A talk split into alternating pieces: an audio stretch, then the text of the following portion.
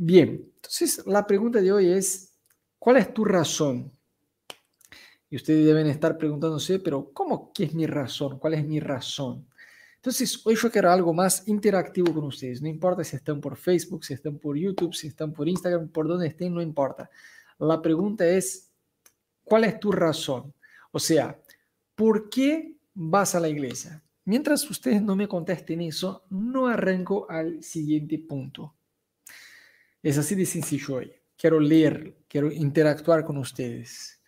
Este lockdown me está volviendo loco. ¿Por qué vamos a la iglesia? ¿Qué opinan? En serio, escriban. ¿Por qué vamos a la iglesia? ¿Por qué vas vos a la iglesia? Ni siquiera nosotros, no contestame por mí o por los demás, contesta por vos. ¿Por qué vos vas a la iglesia?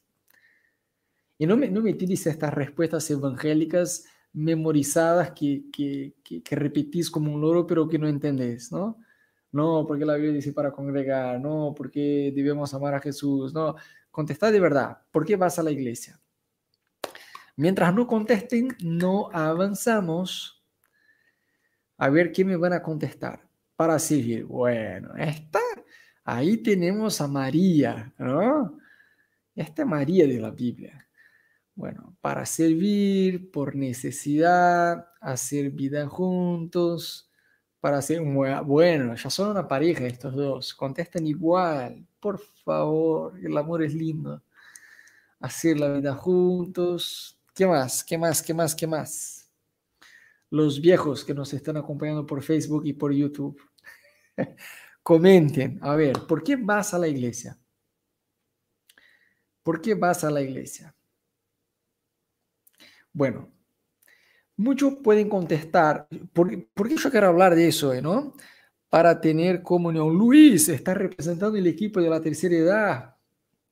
Bien, para tener comunión, para conocer más a Jesús. Bueno, están inspirados hoy, están bastante creyentes para estar online. Bueno, ahí ya arrancaron los chistes, ¿no? Claro, mira, ¿por qué hoy vamos a hablar de eso, de cuál es nuestra razón en buscar a Dios? No solo conectarnos a la iglesia, eh, sino más bien buscar a Dios. ¿Por qué uno busca a Dios? ¿Por qué uno va a la iglesia? Viste que a veces uno contesta eh, algunas cosas sin darse cuenta, o a veces uno está en el modo piloto automático, ¿no? Sin, sin darse cuenta de por qué uno hace lo que hace. Entonces, la idea es hoy, para que me había olvidado de, de conectar eso, bancame un cachito, que eso es todo sin vivo, chicos. ¿Ves? Acá no hay, no directamente acá no hay improvisación. Oye, para un poquito. Eso todo es en vivo y en colores. Así nomás. Ah, para que ese, yo estoy tipo un viejo que no encuentra. Ahí va. Listo. Bueno, así estamos con más luz. Bueno, entonces la pregunta era, ¿por qué uno busca a Dios? ¿Por qué uno va a la iglesia? ¿Por qué uno busca a Dios? ¿No? ¿Cuál es la razón de uno buscar a Dios? Entonces, eh, yo quiero hablar de eso con ustedes hoy, porque con Anita, la verdad que nos, nos asombró muchas veces ver gente que básicamente nació en la iglesia, está toda la vida en la iglesia y a la hora de contestar eso como que contesta medio ahí nomás, como estas respuestas memorizadas pero sin revelación de Dios, ¿no? Entonces uno puede ir y, y, hemos visto eso, ¿no?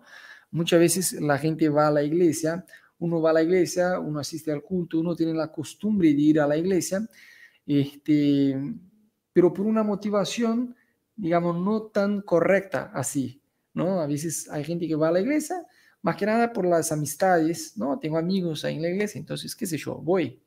Este, o la paso bien, ¿no? A mí me gustan los chistes que, que tiran en esta iglesia mientras predican, así que voy por los chistes, o no sé, o la mayor parte, yo te diría un 99,9% de, las personas tienen la idea eh, que es por ayuda, ¿no? Porque necesito ayuda, voy a la iglesia, o sea, ¿qué más?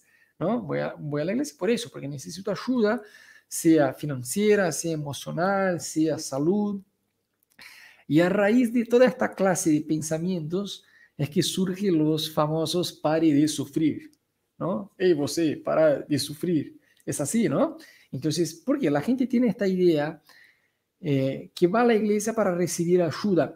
Y está bien, por supuesto, uno cuando llega a la iglesia debe recibir ayuda, no es parte del proceso de ser iglesia. Sin embargo, eh, muchas razones de estas no son de hecho razones, o no deberían ser razones para que uno congregue, para que uno vaya a la iglesia, para que uno sea parte de una iglesia, ¿no? A veces uno se acostumbra a, todo eso que recién estamos comentando, pero no son, eh, en definitiva, no son los motivos correctos, por así decir, de uno congregar en una iglesia. Fíjate lo que dice Juan 6:26. En este momento Jesús se había cruzado el lago en Cafarnaúm. Para el otro lado, la multitud no llegó a encontrar a Jesús, ni siquiera a sus discípulos. Entonces, en un momento, eh, dan la, pegan la vuelta, van del otro lado del lago y ahí encuentran a Jesús y a sus discípulos. Y entonces le preguntan a Jesús, eh, le saludan a Jesús, ¿dónde estaba? No te vimos venir acá, ¿no? ¿Por dónde andaba vos?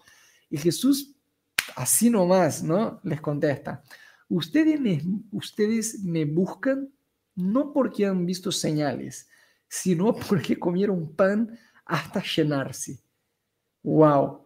Jesús había hecho algunas veces el milagro de la multiplicación de panes y peces, ¿no?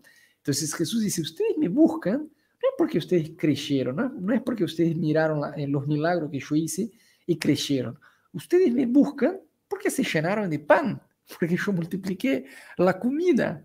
¿Ves? Que ya había gente del equipo de Pedro desde aquel tiempo, ¿no? Que se comía uno de todo.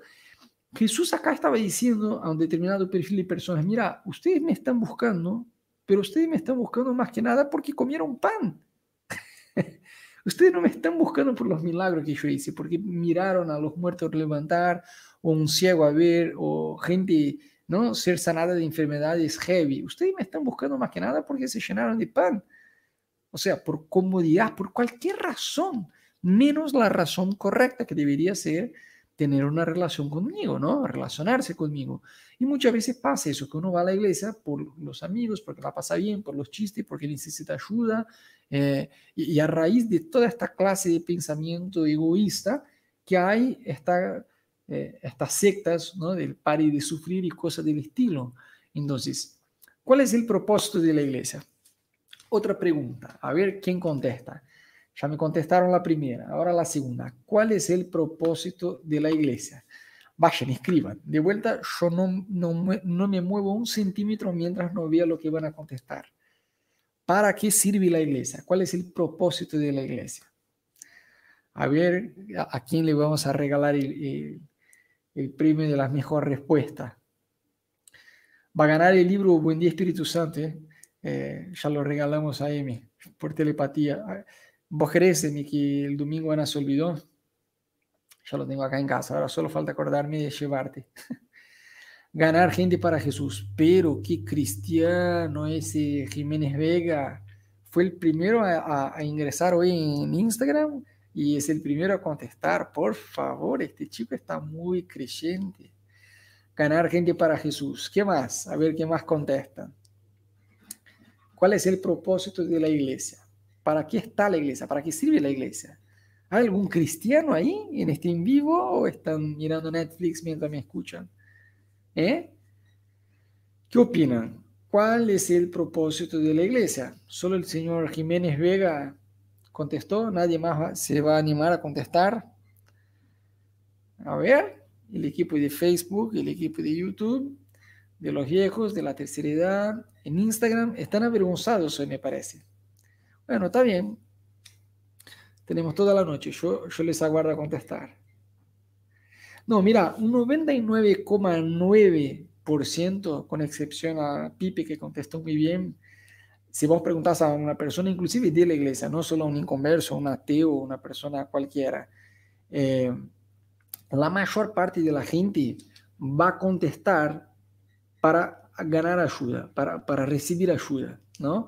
Un 99,9% de, de la gente, inclusive en la iglesia, cree de forma errónea que el propósito de la iglesia es ayudar a la gente, ¿no?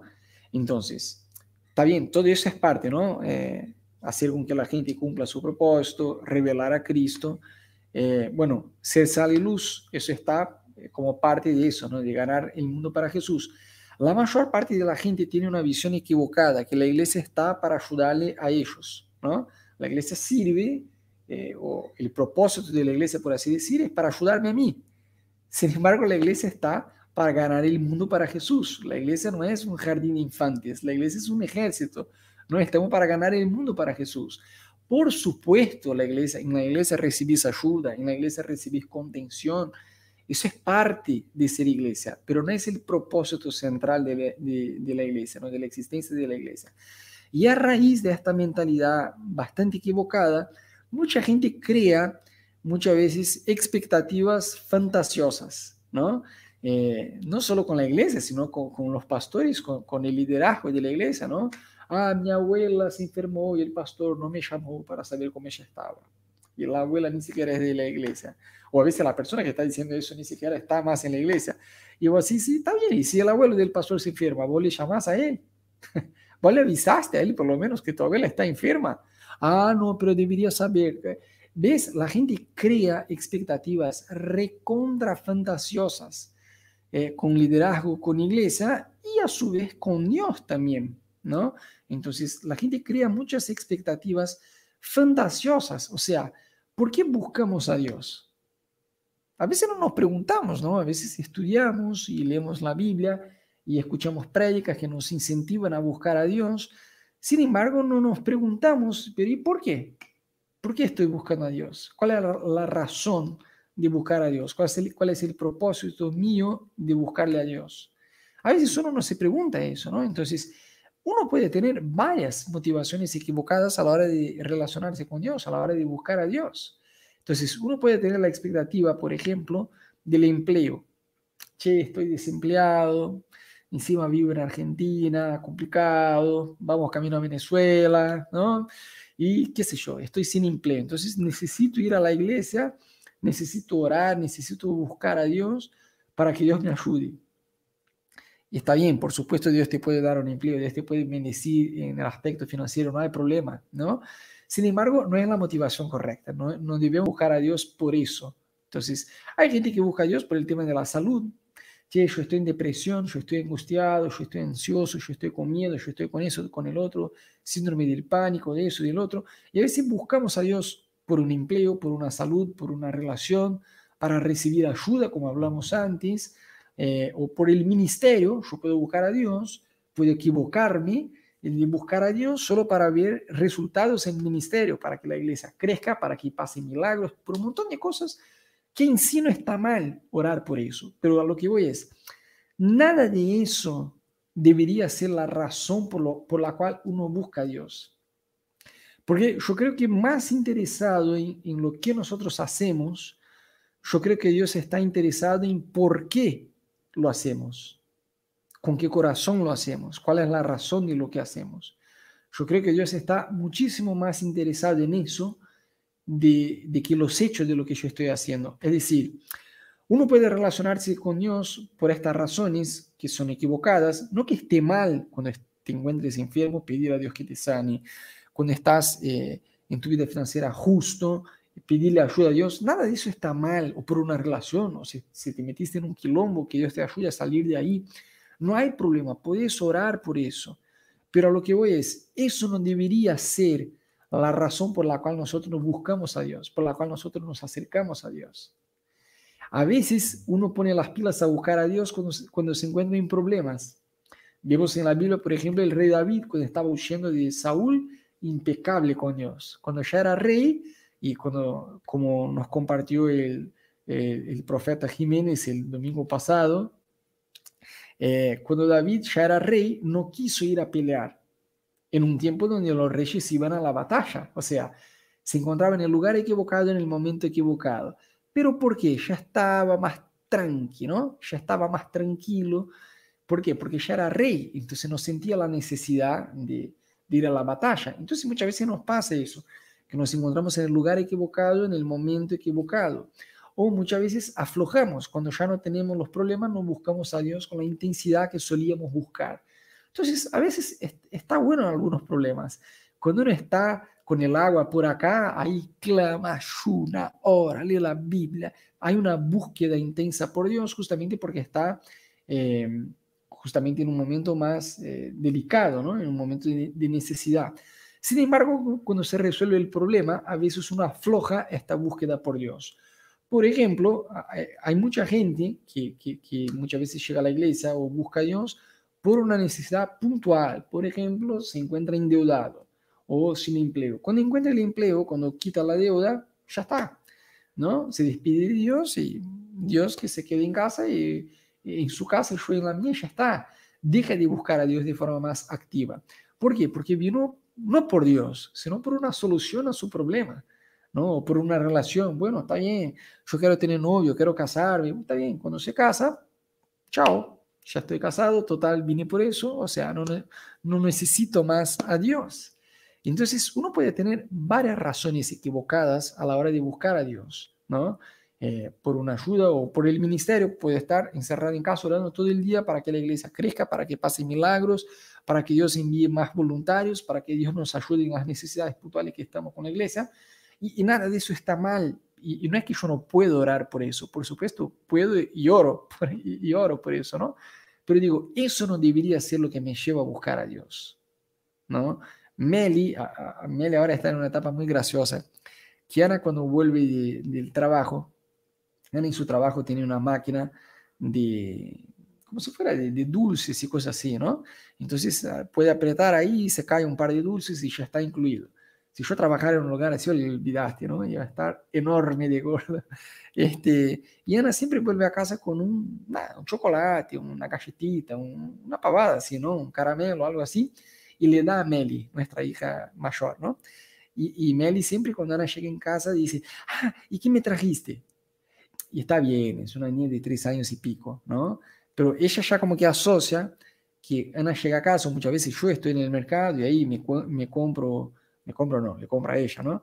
Estos huevos de Kinder Huevo, ¿no? Y le traigo a casa, qué sé yo, unas pavadas así, para agradarle a ella, ¿no? Es parte de, de, de la paternidad querer regalar cosas a, los hijos, está bien. Pero a lo que voy es, ella tiene tres años y pico, por ahí es, ella asocia que Ana regresa a casa con, em, que ella regresa a casa con regalos. Y cada tanto me pregunta, ¿qué va a traer, qué va a traer mamá hoy? Y yo digo, no sé si va a traer. Ella dice, no, seguro va a traer. Yo digo, no sé, hija, no estoy seguro. No, no, seguro mamá va a traer regalo. Pero estamos en un proceso con ella, tiene tres años y pico. De decir, ya, Puede ser que mamá no traiga regalo, pero si mamá viene va a ser genial, porque lo mejor es tener mamá entre nosotros, cuando no está brava, ¿no? cuando no está de mal humor. Este, entonces yo trato de enseñar a ella que lo importante no es el regalo, lo importante es la mamá, y de a poquito va agarrando la cosa, ¿no? Tiene tres años y pico. Sin embargo, hay muchos cristianos que se relacionan con Dios así, en una base de, de ganga, es un negocio, de lo que Dios me va a dar, de lo que Dios me va a regalar, de lo que Dios me va a contestar, y no pasa por ahí, ¿no? Entonces, eh, lo amamos de verdad a Jesús. Anhelamos vivir en santidad, ser como Él, buscar esta transformación en nuestra vida. ¿Vivimos por un propósito claro de relacionarnos con Dios? ¿O lo que nos motiva ir al lugar secreto es, son peticiones nada más, de cosas nuestras, de lo nuestro? ¿Cuándo fue la última vez que estuvimos en su presencia de verdad callado, sin pedir nada, decir Dios, cambia mi corazón, mostrarme si hay algún pecado en mi vida, si hay alguna área de mi vida en donde yo estoy fallando, mostrarme, yo te quiero conocer. Yo ¿Cuándo fue la última vez que actuamos así? ¿no? Entonces, eso todo me hace eh, pensar que muchas veces nos relacionamos con Jesús, pero con una perspectiva equivocada. Hay muchísimos ateos, yo te diría que quizás en su totalidad. No, no te puedo afirmar eso, pero creo que sí, creo que los ateos en su totalidad comparten un pensamiento. Y yo estoy de acuerdo con ellos, que Dios no existe, por lo menos el Dios que ellos lo tienen en su cabeza, porque ellos tienen una idea, eh, todo ateo repite eh, lo mismo siempre, ¿no? Es la misma conversación siempre. Si Dios existe, eh, porque hay tanta violencia en el mundo, porque chicos se mueren de hambre en África, porque eso, porque lo estoy tirando un montón de injusticia. ¿No? Porque en su cabeza, si Dios es amor, si Dios es todopoderoso y Él existe, no debería existir maldad, no debería existir injusticia, ¿no? Entonces, ellos tienen una suerte de, un, concepto de Dios muy, pero muy, eh, limitado como si Dios fuera una suerte de genio de la lámpara que está para complacer nuestros caprichos más egoístas, ¿no? Y cuando ven que Dios no es así, Dios no es nuestro juguete, no es nuestro genio de la lámpara espiritual, tampoco es una energía miraculosa, porque hay gente que tiene un concepto de Dios, a pesar de que menciona Jesús, Biblia, etcétera, tienen conceptos de Dios muy erróneos como si Dios fuera una suerte de energía miraculosa, un ser superior para zafar del infierno, ¿no? que va a decidir cómo va a ser mi eternidad, si voy al cielo o si voy al infierno. Entonces, hay gente que tiene este, este, estos conceptos equivocados, ¿no? De genio de la lámpara, energía miraculosa, un ser superior para zafar del infierno, y se equivocan de quién es Jesús, que es, Dios, el Hijo de Dios, el que murió en la cruz para salvarnos, para redimirnos. Y si nosotros nos acercamos a Dios con el concepto correcto de que Dios no quiere solamente eh, ser nuestro Dios en el sentido de reinar sobre nuestra vida en totalidad, sino que quiere ser nuestro amigo. Dios quiere ser nuestro amigo, quiere relacionarse con nosotros. Como un padre se relaciona con un hijo. Él quiere ser parte de, cada detalle de nuestra vida, no solo, de las cosas o de las decisiones más espirituales que uno pueda llegar a pensar. Dios quiere ser parte eh, de nuestra vida como un todo, de todo lo que hacemos, ¿no? Dios quiere relacionarse con nosotros así, con este nivel de, seguridad. Entonces, eh, si tenemos muy claro quién Jesús no es, debemos apuntar en quién Jesús es, que nuestro amigo, nuestro papá, nuestro salvador, nuestro protector. Vemos en la Biblia personajes que no supieron relacionarse con Jesús. Para mí, uno, eh, deberíamos hacer un, un día un, en vivo para discutir juntos cuál fue el personaje bíblico más torpe, ¿no? Porque hay varios que fueron ejemplares y hay varios que fueron un desastre, pero mal, mal, mal. Hay Sansón, hay Saúl, hay un montón que fueron un desastre, ¿no? Este, pero bueno, para mí el campeón, para mí es Judas. Judas eh, es difícil entender qué le pasó por la cabeza, ¿no? Porque a veces uno, cuando uno piensa en alguien, un personaje bíblico, que no quiso seguir a Jesús por plata, uno siempre viene a la cabeza, eh, a ver, hacemos. ¿Cuál personaje te viene a la cabeza? Si yo te digo, ¿cuál personaje no quiso seguir a Jesús porque no quería abrir mano de ganar plata? A ver quién me va a subir acá en los comentarios. Seguro me van a contestar el joven rico, ¿no? el joven rico que no quiso seguir a Jesús. Sin embargo, la Biblia muestra que Judas era el tesorero del ministerio y el tipo estafaba, el tipo robaba. Mira qué locura. En el ministerio de Jesús, el tesorero robaba. Y no tenía nada que ver con Jesús, era una decisión de él, ¿no? Escondía, eh, de forma, a las escondidas metía la mano y, y quitaba la plata. Entonces, Judas tenía un problema con plata desde hace mucho. Y por plata traicionó a Jesús. Por plata quiso vender a Jesús. Después está bien, no quiso quedarse con la plata, pero ya está. Ya había metido la pata mal. Pero Judas es un tipo difícil de entender porque voy a decir, no, pero el tipo estaba endemoniado. La, la Biblia inclusive menciona que Satanás entró en él. Sí, pero mira qué locura. El tipo era discípulo de Jesús. Estaba en carne y hueso con Jesús. Mientras todos los otros discípulos estaban eh, eh, aprendiendo de Dios y aprendiendo a relacionarse con Él, Judas llegó al punto de estar endemoniado, en lugar de estar lleno de Dios, no te voy a decir del Espíritu Santo porque todavía no había pasado el Pentecostés, pero en lugar de estar a camino de ser lleno del Espíritu Santo, no, el tipo estaba a camino a pasos largos del infierno y a punto que dice la Biblia que Satanás entró eh, en Judas. Entonces, es una locura, eso es una locura. Eh, pensar que un tipo así que tenía este nivel de cercanía a Jesús se encontró en este nivel eh, espiritual de estar cargado y, negó a Jesús, ¿no? Traicionó a Jesús, quiso vender a Jesús por 30 monedas de plata. O sea, cuán cerca y a la vez cuán lejos el tipo estaba de Jesús. Yo creo que quizás fue uno de los personajes que estuvo más cerca de Jesús y a la vez más lejos, más lejos, físicamente cerca, pero espiritualmente lejos.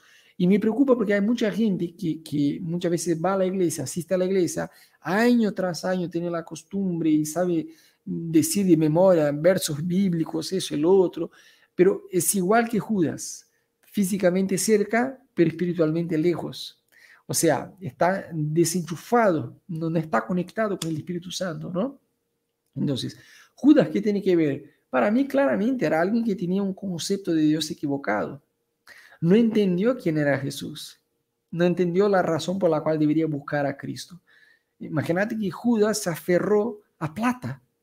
No solo a la hora de vender a Jesús por 30 monedas de plata, sino antes, cuando ya robaba plata del ministerio.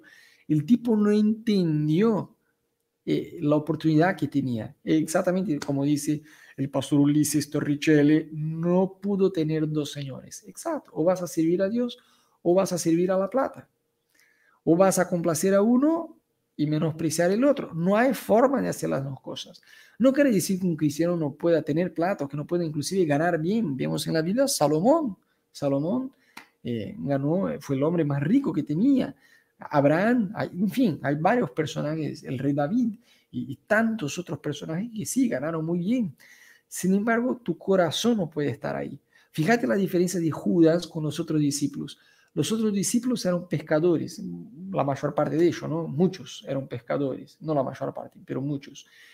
Y muchos de los que eran pescadores probaron el milagro de la pescaría, que, la barca casi hundió con el peso de los peces. Esos tipos, eh, cuando uno lee en la Biblia, ¿no? Y dejaron todo y siguieron a Jesús, pero no, no, no, tenés que entrar en la piel de los tipos. Eran pescadores. Cuando volví, pecadores también, pero eran pescadores. Cuando volvieron con la barca llena de peces, no era la barca llena de peces, era la barca llena de plata. Ellos podían vender estos peces, podían ganar muchísima plata, podían llamar a Jesús de vuelta, che, vayamos de vuelta, un milagro más, un milagro más. Y podíamos, eh, eh, los tipos podían intentar usar a Dios hacer de, Dios un negocio, una ganga. ¿no? Y, cuando los tipos vuelven, luego de haber probado un gran milagro en la pescaría, y Jesús dice, vengan y síganme, y ellos dejan todo y siguieron a Jesús. Eso es como si vos fueras, te voy a, dar, te voy a poner en contexto, porque a veces nos pasa algunas cosas de largo mientras leemos la Biblia así de corrido, ¿no? Es como si vos fueras un empresario y Dios te soplara una idea, y vos hicieras esta idea en tu negocio y explotase. En un mes entró plata de tres años en un mes o en un día. Y vos decís, wow, esa idea que Dios me dio es genial, vamos con todo. Y Dios dice, no, no, no, no, ahora sígueme, deja todo y venite a servirme en el ministerio de tiempo completo, que yo te voy a sostener. O sea, pero, pero la idea que te, era eso, era eso, era este nivel de disposición que ellos tuvieron. Y en el medio de este grupo de personas totalmente entregadas a Dios, encontramos a Judas. Y, en la iglesia vos ves estas dos clases de, de, personas. Aquellos que están físicamente cerca pero espiritualmente lejos y aquellos que están físicamente cerca y espiritualmente cerca. Hay los pescadores que dejaron todo por amor a Jesús y, y, eligieron, entendieron cuando Jesús dijo, vengan a mí que yo haré de ustedes pescadores de hombres eh, estaban hablando en un lenguaje que los pescadores entendían, ¿no? Porque pescaría era su día a día, pescaban peces. Jesús dijo, bueno, vengan y yo le voy a hacer pescadores de hombres. Había este grupo que dejó todo para seguir a Jesús, inclusive la posibilidad de ganar mucha plata con las pescarías si Jesús siguiera haciendo milagros entre ellos, de, de hacer eh, esta pesca, ¿no? Con miles de peces. Sin embargo, había eh, Judas que a pesar de que caminaba con Jesús, eh, claro, es lo que dice Faco, ¿no? Judas no entendió la dimensión de lo que estaba pasando enfrente de él mismo. Exactamente, tal cual. Así como los judíos que esperaban el Mesías, estudiaban las profecías del Mesías y tenían el Mesías ahí en su nariz haciendo un milagro tras otro y diciendo yo soy el Mesías y no, este es un blasfemo, está endemoniado, es hijo de Belcebú. Y este nivel de... Y, fíjate que tenían los reyes magos, ¿no? los, reyes que, que, fueron a, a visitar a Jesús en su nacimiento, en el nacimiento de Jesús. Ya había gente con el discernimiento de quién era Jesús.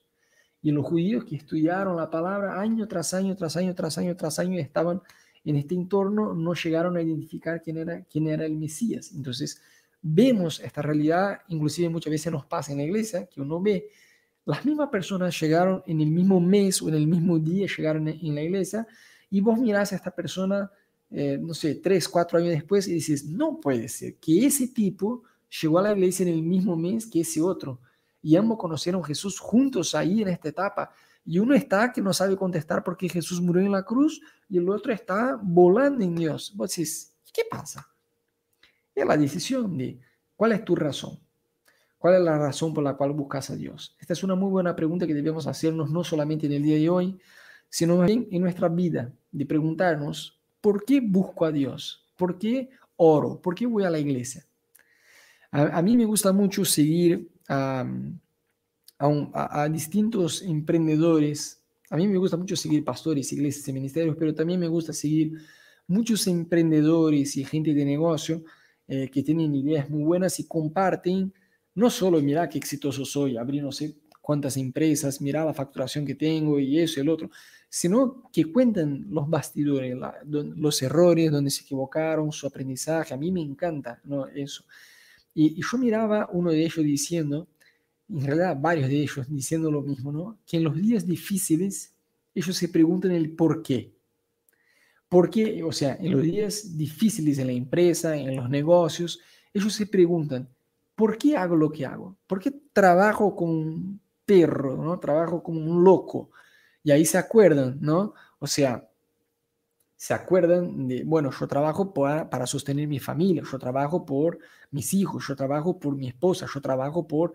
Y, cuando se acuerdan la razón que les, hace, que les hace trabajar, que más allá de la bandera de la empresa que cada uno tiene, entonces como que eso les hace revivir por adentro y superar un mal día y avanzar en hacer lo que tienen que hacer. Yo creo que nosotros como cristianos debemos preguntar lo mismo. ¿Por qué hago lo que hago? ¿Por qué busco a Dios? ¿No? O sea, perfecto el comentario ahí, ¿no? ¿Qué busco o a quién busco? Exacto. Porque si busco, y no está mal, porque a veces uno se va a un extremo, ¿no? Bueno, entonces no voy a orar pidiéndole cosas a Dios. Por supuesto debemos pedir la bendición de Dios y orar para recibir cosas de Dios. Dios como un padre, a Él le encanta regalarnos cosas y bendecirnos. Sin embargo, nuestra búsqueda va más allá de lo que Dios nos puede dar, sino con quién podemos relacionarnos. La próxima vez que vayas a orar, está bien, la Biblia ya sabe lo que vos vas a pedir. Dios ya sabe, eh, la Biblia nos dice que Dios ya sabe de antemano, antes de que vos le digas, Señor, yo te pido por lo que venga después del por, Dios ya sabe. Sin embargo, la próxima vez que vayas a orar, piensa, Dios, en primer lugar, piensa, yo estoy delante del Dios, el creador de todo el universo el Dios que ya existía, que nunca nació, eh, eh, el que siempre existió, el que envió a Jesús para morir en la cruz por mí, yo estoy en su presencia. Yo puedo conocerle a Él. Deja de, pedir un poco, Señor, aumenta mi sueldo. Él ya sabe que vos querés que Él te aumente el sueldo. Trata de ser el mejor empleado en la empresa donde estás. Trata de hacer tu mejor, como dice la Biblia, todo lo que te llega a manos, así como si fuera para el Señor. Pero a la hora que vos estés ahí, en la presencia de Dios, trata de, recordar eso, que estás en la presencia de Dios Todopoderoso. Entonces, recordad eso. ¿Cuál es tu por qué? Al igual que un emprendedor en los días malos, lo que le hace seguir adelante y, dar su mejor, al igual que, estos emprendedores, cada cristiano debería preguntarse, ¿cuál es la razón ¿Cuál es mi razón en buscarle a Dios? ¿Por qué busco a Dios? ¿Por qué estoy buscando a Dios? ¿No? ¿Cuál es la razón de relacionarme con Él? ¿Lo amo de verdad? ¿Anhelo ser como Él, vivir en santidad, ser transformado por Dios? ¿O estoy solo como el genio de la lámpara llamado Jesús que está para complacer mis caprichos? ¿No? Entonces, nada, este es el pensamiento que quisiera compartir con ustedes hoy.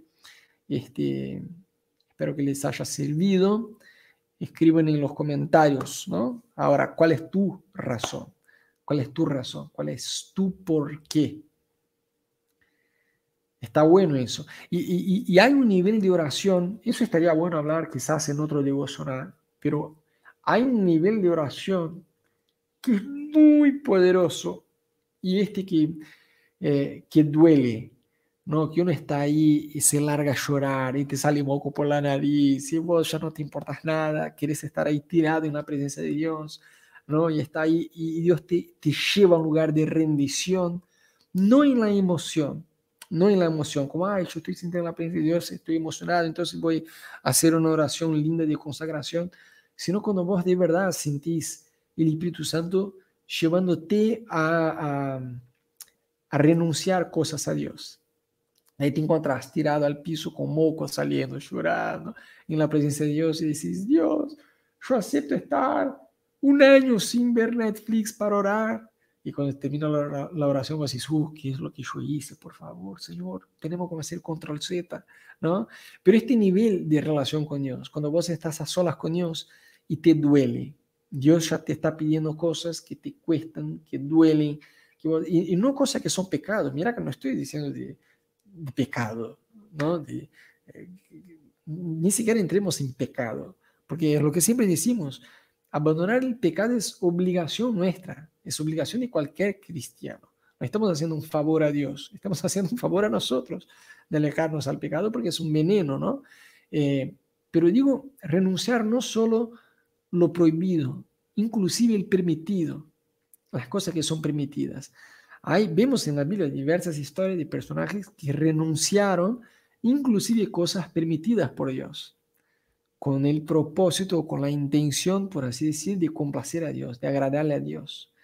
Entonces, eh, mi oración por vos y por mí, por nosotros, es que maduremos en, nuestro caminar con Dios, ¿no? De, llegar a este lugar de, de entregar a Dios, de decir, Dios, yo quiero hacer tu voluntad.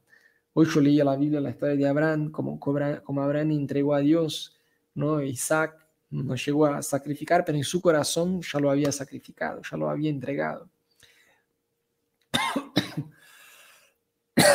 Perdón, tengo que dejar de fumar. Mentira, chicos, es un chiste, ¿no? Este, me perdí ahora con el chiste. ¿Dónde estaba? Abraham.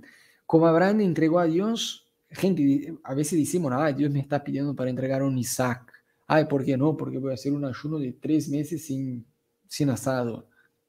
Eso no es entregar un Isaac. Isaac era un personaje bíblico, era un hijo, era un padre que entregó a su hijo. era una locura.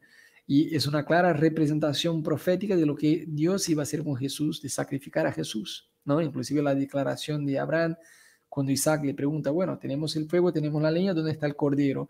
Y Abraham dijo, Dios seguramente va a proveer el cordero, ¿no? Entonces, eh, Abraham claramente estaba haciendo una declaración profética de, la venida de Cristo. Pero bueno, eso, llegar a este lugar de entregar nuestro Isaac de verdad en, oración, de renunciar todo, todo, todo, todo.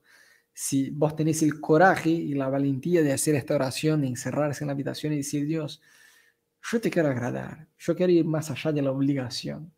Mostrame qué, qué vos querés que yo haga. Quédate atento.